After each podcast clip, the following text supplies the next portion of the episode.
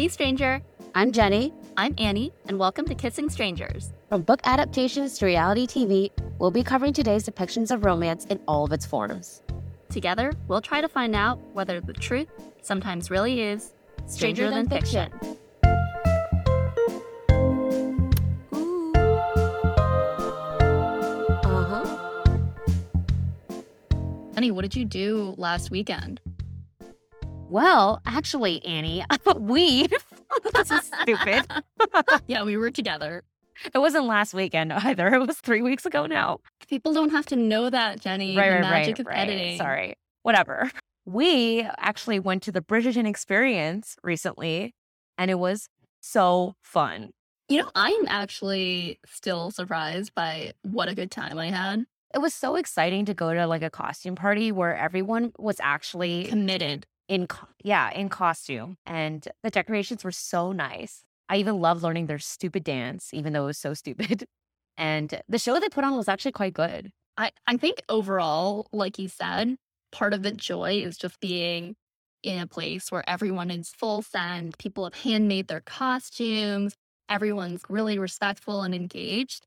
I've been to a lot of kind of immersive theater experiences, and I told Jenny that my expectations were pretty low going into it because in my experience, it ends up not being super fun when you have a bunch of people kind of like wearing sneakers. It ruins the immersive component. But here, like the other people there, like really added to the experience. And we definitely saw and encountered a couple of begrudging, you know, begrudging attendees. But on the whole, people were excited to be there. i just like to say most of the begrudging attendees happened to be a participant's partner. And you know what? Maybe they should just rise above that toxic masculinity and enjoy the heck out of this experience because it was fire okay? Objectively fire. As a guy you can appreciate some regency crap get your regency old fashioned and learn a dumb dance. Yeah. I mean, it just seems fair that if women should be expected to go to sporting games and not Yeah. be like pouting the entire time, you can go to a ball in the middle of DC and, you know, really just fully commit to your part. I agree. I hate sports, okay, but every time I've been to a sporting game, I still have a good time because other people are having a good time. Plus, the DJ was killing it. Yeah, well, he was really appealing to the age that was there. Let's just put it that way. Well, I, I was worried we were going to encounter a lot of vitamin string quartet, but that was not the case, thankfully. Yeah, they just played a "Get on the Floor," J Lo. Well, I, I was going to say before we start, we are slightly experimenting with some of our episode formats. We would definitely like to hear some feedback, and you can send us feedback by email or through our social media. Constructive feedback, please. Yeah. We're fragile. All right. So, for our third episode, we'll actually be covering a movie. It is The Lost City, which stars Sandra Bullock and Channing Tatum. You led me straight to the lost city. Now, prepare to die. A quick summary of the movie for, for those of you who haven't heard it. Sandra Bullock, who is a grieving romance novelist, her husband passed away five years earlier, and she has just wrapped up her newest book, which let's just say she's not like super happy with. When she was in college, she was really into archaeology with her fiance at the time, and she actually always wanted to be a archaeologist, novelist type thing. After publishing the novel, she actually gets kidnapped by our villain, played by Daniel Radcliffe. His name is Abigail Fairfax. it's gender neutral, guys. Gender neutral, according to him. he is the second son of a billionaire family, and he is really interested in her novel because she used actual research and translations for an ancient civilization known as the Lost City of D. When she's kidnapped, her cover model, played by Channing Tatum, and in the movie, his name is Alan, he goes to the island in an attempt to save her. And then together they traverse the rainforest in the attempt to escape Abigail Fairfax, but also to potentially find the ruins. And of course, there's some bonding between Alan and Loretta. And I don't think it's a spoiler here, but uh, you know, they survive and they get together at the end. Jenny, what if someone else sees the movie? We're gonna have to throw in uh, some spoiler alerts. Yeah, spoiler alert. Um, The two very attractive romantic leads do not end in a tragic demise out in the jungle, shockingly. yes, shocking. All right, let's just start with some of our general thoughts. What did you think about the movie? I went into it with slightly higher expectations than I ordinarily would have. I think I saw a trailer like way back when and kind of dismissed it a little bit. I'd heard some kind of passingly good reviews and overall, like, remained pleasantly surprised by how much I enjoyed it. I think it got something like a 79% on Rotten Tomatoes. I think it, it deserves more than that. Really? Crazy to say. that is kind of crazy to say. Um, I'd give it like an 81, maybe even an 82. But you were saying you feel the same on some level. on a certain level, I do. When you suggested doing this movie because you heard it was good, I was super surprised because, you know, they, they they always make kind of one of these like stupid movies sometimes, which I do enjoy, but a lot of times they're just kind of like not good or like they're not very fun or they make inappropriate jokes.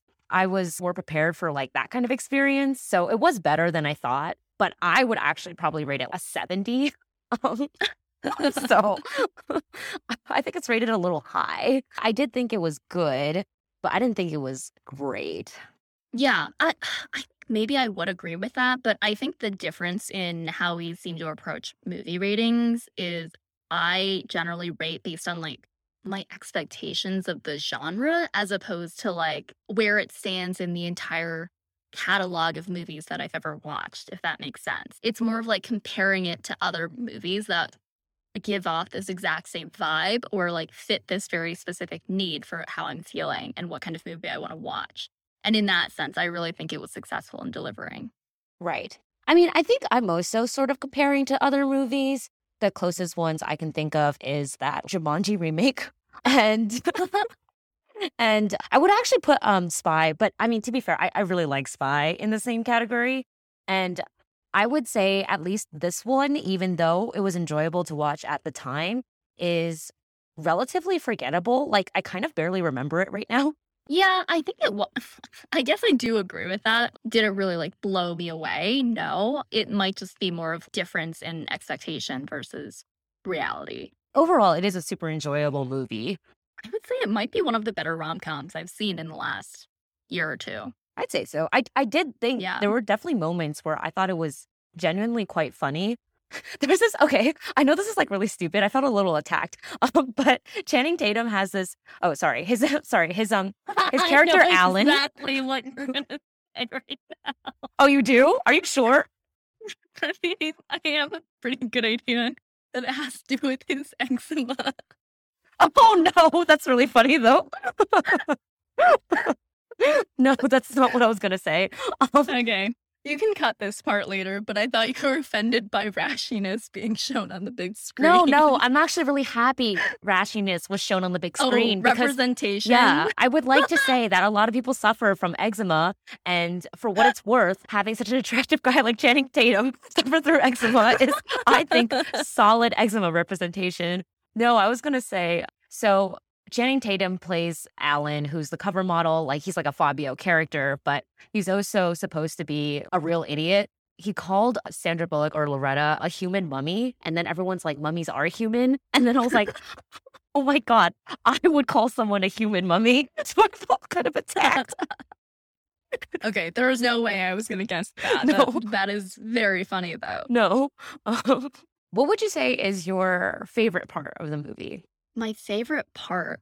God, it's kind of hard to choose because there are a lot of moments that I just found either funny or endearing in some way. I, I think I went into it just expecting that there would be kind of misogyny, just purely because of the tropes that they would be working with. I think for the most part, they really actively work to almost pay respect to the genre and to like think about the, the way that these audiences kind of get made fun of and really trying to like flip that commentary or narrative. Even for Loretta herself, Sandra Bullock's character, she doesn't seem to really respect her own work because perhaps because she had expected that she would be doing something quote unquote more serious, you know, put, putting out historical books based on her research. And she doesn't really think that her work is achieving at the level that perhaps she originally expected. And I think what's nice is that you get Alan, Channing Tatum's character, coming in and saying, You make so many people happy and you should be proud of that. I don't know. I thought that was kind of nice. Yeah. I mean, I think this ties really closely to probably my favorite part, or I guess some combination of my favorite part, which is first, like, Channing Tatum does a really good job playing the himbo. He comes across so sweet. I agree. I think you get a lot of she's the man vibes. I'm sure you've watched it. Yes, everyone has. Yes, of Yes. course. I think he has kind of not done as many roles like that in more recent years, but I think this really goes right back to that like Duke Orsino kind of like dumb Yeah. Character. And yeah, I agree. He does a really Yeah. good job. I think in relation to that, I would say probably my favorite part in general was that I did really like the chemistry between Sandra Bullock and Channing Tatum. I feel like for me personally, a lot of the kind of rom com like things that we've seen, I'm not truly sold on like the chemistry between the two main leads. And I don't know if I'm like biased because they are movie stars. I have some sort of understanding of their at least public persona to a certain extent. And maybe that's partially what's selling it. I thought that they just seemed like they got along really well together. Yeah, I would agree with that. I think there wasn't necessarily like a romantic or sexual chemistry for me. It was just more of like a general chemistry. Like you can feel the actors really clicking, like Yes. all of them, including when Daniel Radcliffe and Brad Are there. And like, yes, maybe that has to do with the caliber of the actors and also our familiarity with them. But like, I think that that to a large extent is what has been missing from a lot of the other rom coms we've been exposed to more recently.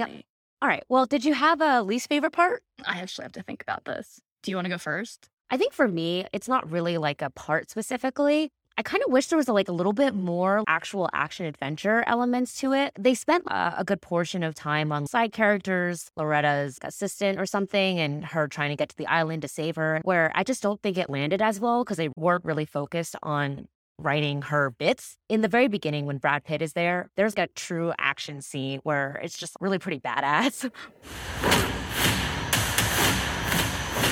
Loretta Sage, getting you out of here. Why are you so handsome? My dad was a weatherman. And and like I'm not saying he, they have to be badass the whole time because obviously Loretta and Alan are not kick-ass actions action people or anything, but I would kind of like to see a little bit more of that there. Yeah, it's interesting that you bring that up as being your least favorite part because I actually put this in my notes. One of my favorite things was the depiction of the fighting skills, specifically Channing Tatum's fighting skills slash lack thereof. It- it's just really funny to see someone who's like a beefcake, this very like muscly, attractive romantic lead. And like he can't fight worth a damn. His best move is to slap people who are already unconscious. and I love that. Like that's just very realistic. I no, I agree with that. I'm not saying they have to be necessarily better fighters by any means. I think what they do with what they have is very good. I just kind of wish there was slightly more action in general. Yeah, I, I think I can kind of see what you mean insofar as usually there's a heightened a climax of Yes. action. But here you got almost more action at the front end, which yeah, it, kind of subverts your expectations a little Yeah. bit. Well, now that we're talking about the side characters, that kind of brings me to something I didn't like as much. Something that they did try to do was have a little bit of an anti colonialist thread through it. I think there was some discontent from the Right. locals, you know, wealthy British dude buying up parts of the island. However, I think it was just executed halfway. And I, I think they could have done more with it. There was a specific character, I can't remember what his name was, kind of like the henchman. His name was Rafi. Rafi. I feel like there was like a setup from the very beginning that he was going to double cross Daniel Radcliffe's character, Abigail, at some point. And like he does, but it's just very kind of muted and like not very satisfying. Yes. I just would have liked to see more. And I think in the same way, I've once again forgotten Beth. Yeah, Yes. Beth is Sandra. This is so confusing. Whose name am I, am I using? Beth is Loretta's editor, publicist, and she's kind of on her own journey the entire time. And I am glad that we get to see her journey to the island. But overall, I think you're right. It's just kind of going halfway, and we're like not getting a ton from the side characters. Yeah, I mean, at least in terms of the writing and stuff, it just didn't seem like they put that much focus on the side characters. And I do think that is detrimental because obviously in the end, the the somewhat addressing colonialism aspect is really kind of barely there. And very similarly, even though you do have an arc with Beth, who, by the way, is like a, a black lady, like the main characters are in the end all white and they have all kind of the best moments and lines. Right. It feels like they're trying to wedge some amount of diversity in there by force. And it, it wasn't done very naturally, frankly. Yeah.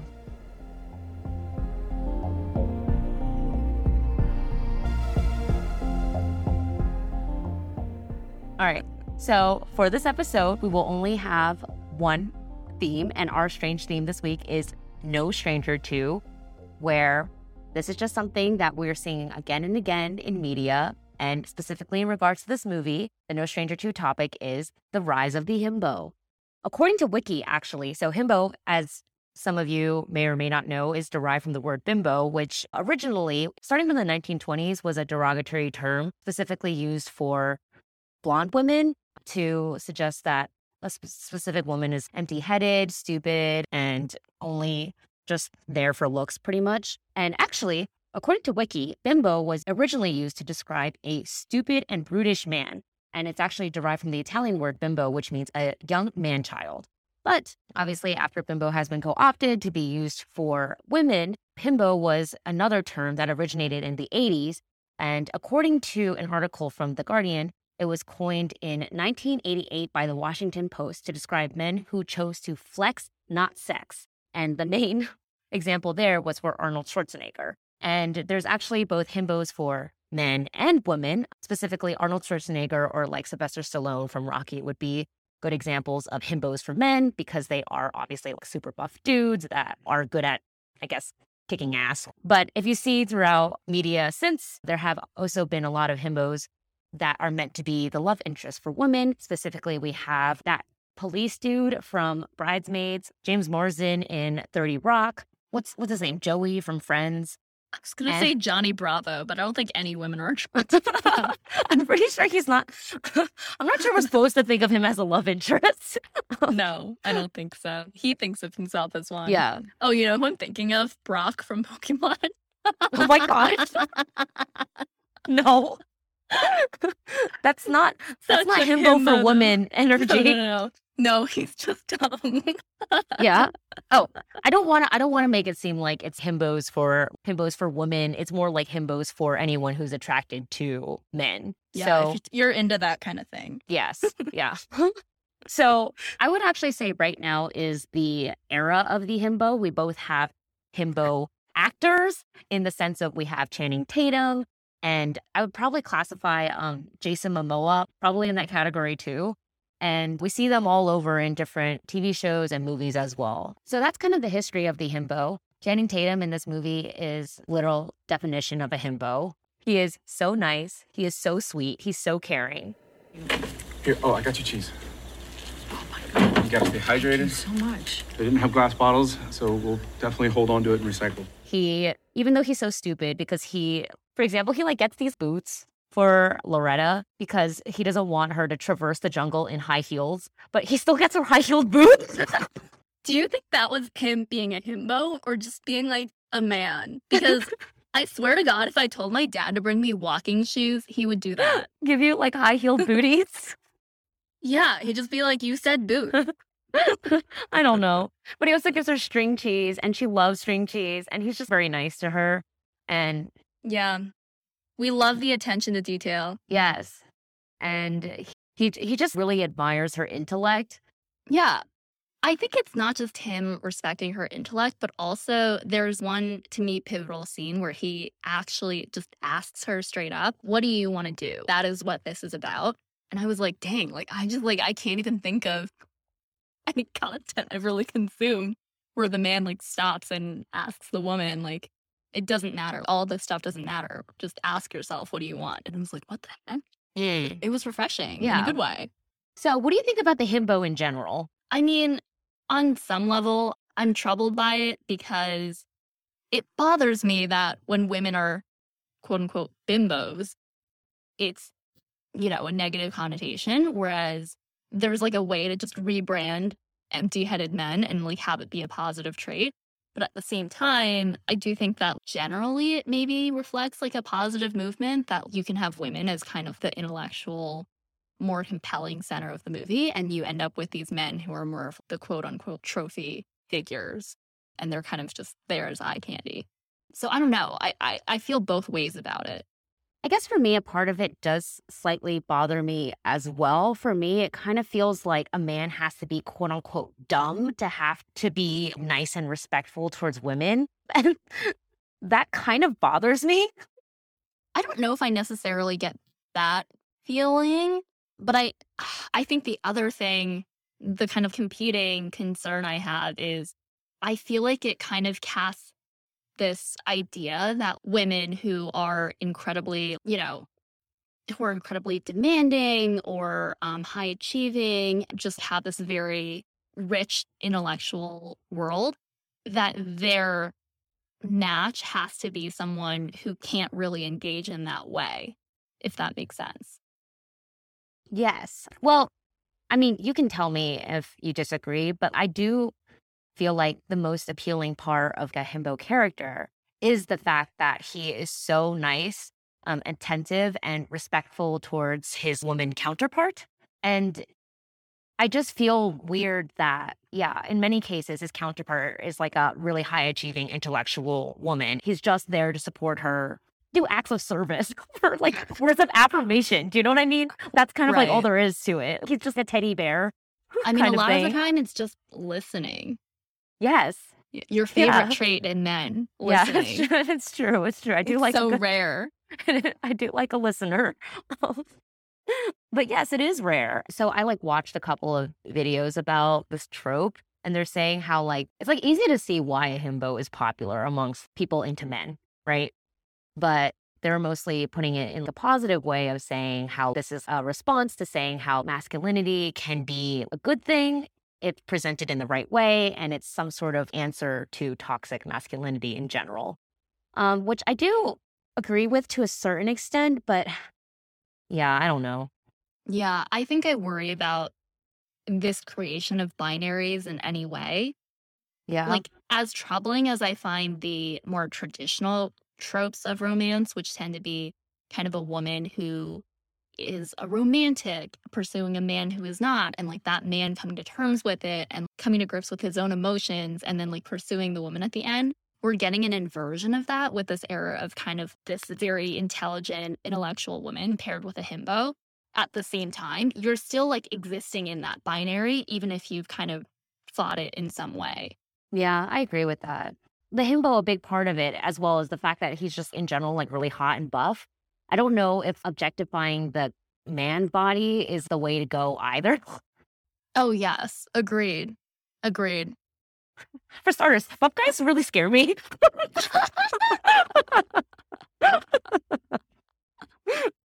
But I mean, if you're into that kind of thing, this movie does deliver on that front, yes. in case anyone is curious. There is another trope that many people are familiar with, which is attending to a wound or illness scene. And you get to see a lot, okay? Is all I'm going to say. yeah. Some might argue too much for too long, but Yeah. I'm just going to leave that there. Yeah. Can I just say, I don't, I don't think this is, this is neither here nor there, but when she's describing a romantic way of him to die of eczema, I Um, hated that description so much. I think she said like the red rims, the crimson like ridges. Ew, I literally I know. I know. I was like, I'm literally going to vomit. Like I can't. Okay, that was a that was a slight tangent, but I did want to say that for what it's worth, the himbo himself, I should say, is a total fantasy. Because the whole point is that they just have that really like dumb dog energy, and I don't think anyone in the real world actually has that is like actually that stupid, but also somehow like secretly attentive and nice. I don't know if we fully fleshed out what we feel is like weird about it, but I mean, I just think, as with anything that becomes a trope, there can be some toxicity with it in terms of what expectations become. Right. I don't know that I can say that it's all the way good or all the way bad. I think it's definitely somewhere in that gray area. On the whole, I don't mind it in moderation. Right. No, I agree. Yeah. Are you into the himbo trope? Personally, definitely not. but I do find it very funny that I think in the very like towards the beginning, Sandra Bullock calls herself a sapiosexual. And that Yeah. is something that I used to think I was like into. I think I've kind of distanced myself from that at this point because there's like a tendency towards pretension on that end of the spectrum. yes. Whereas the himbo thing, I, I couldn't do it. I'm sorry, I really couldn't. um, I, I, I don't like string cheese does not a relationship make. You know? Um, yeah, no kidding. Yeah. Well, that's at the end of these movies, we're always supposed to think, oh, and then they live happily ever after. But I'm like, she literally identified as a, it is sapiosexual, right? Mm-hmm. Like, what are they going to talk about? Yeah. I guess there was that one scene where he was supposed to demonstrate some sort of brains when he came up with that plan to use her jumpsuit as like a The street diversion. smarts. Street Yeah. smarts. Yeah. Mhm. I mean, he went and Googled Latin for her. So Jeez, bar is so low.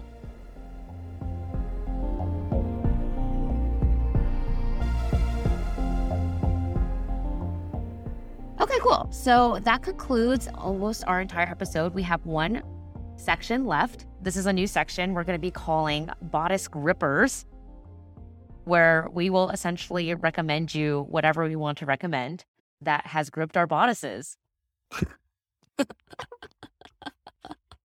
So, for my recommendation, I believe it is a Swedish show called Love and Anarchy on Netflix. I recommend this to Annie, and she found it slightly problematic. So that is your warning. is your, that is your warning there.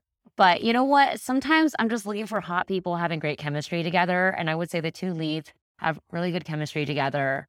And season two is coming out, and I liked it. It is kind of like a workplace drama, comedy, romance, more on the drama side. But yeah, that's my recommendation. So I don't think Jenny, you like this show, or maybe you just haven't watched it, but I really enjoy a show called The Circle. I want to start this chat just to get to know all of you. Girls who stick together are pretty girls. Emoji, heart, and send. which is a reality show created by Netflix. It is kind of cringy because it's operating off an idea of social media that seems to have been kind of invented by people who've never used social media. However, I find it very entertaining. I think what's really nice about it is it's basically this like competition. The person who becomes the kind of like ultimate winner of the prize or influencer is actually chosen by their peers.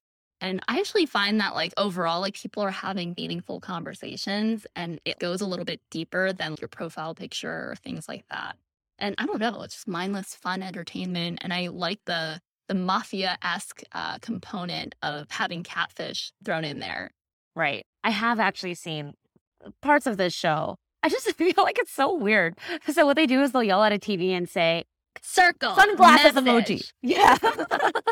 sunglasses emoji. Peace emoji. Hamburger emoji.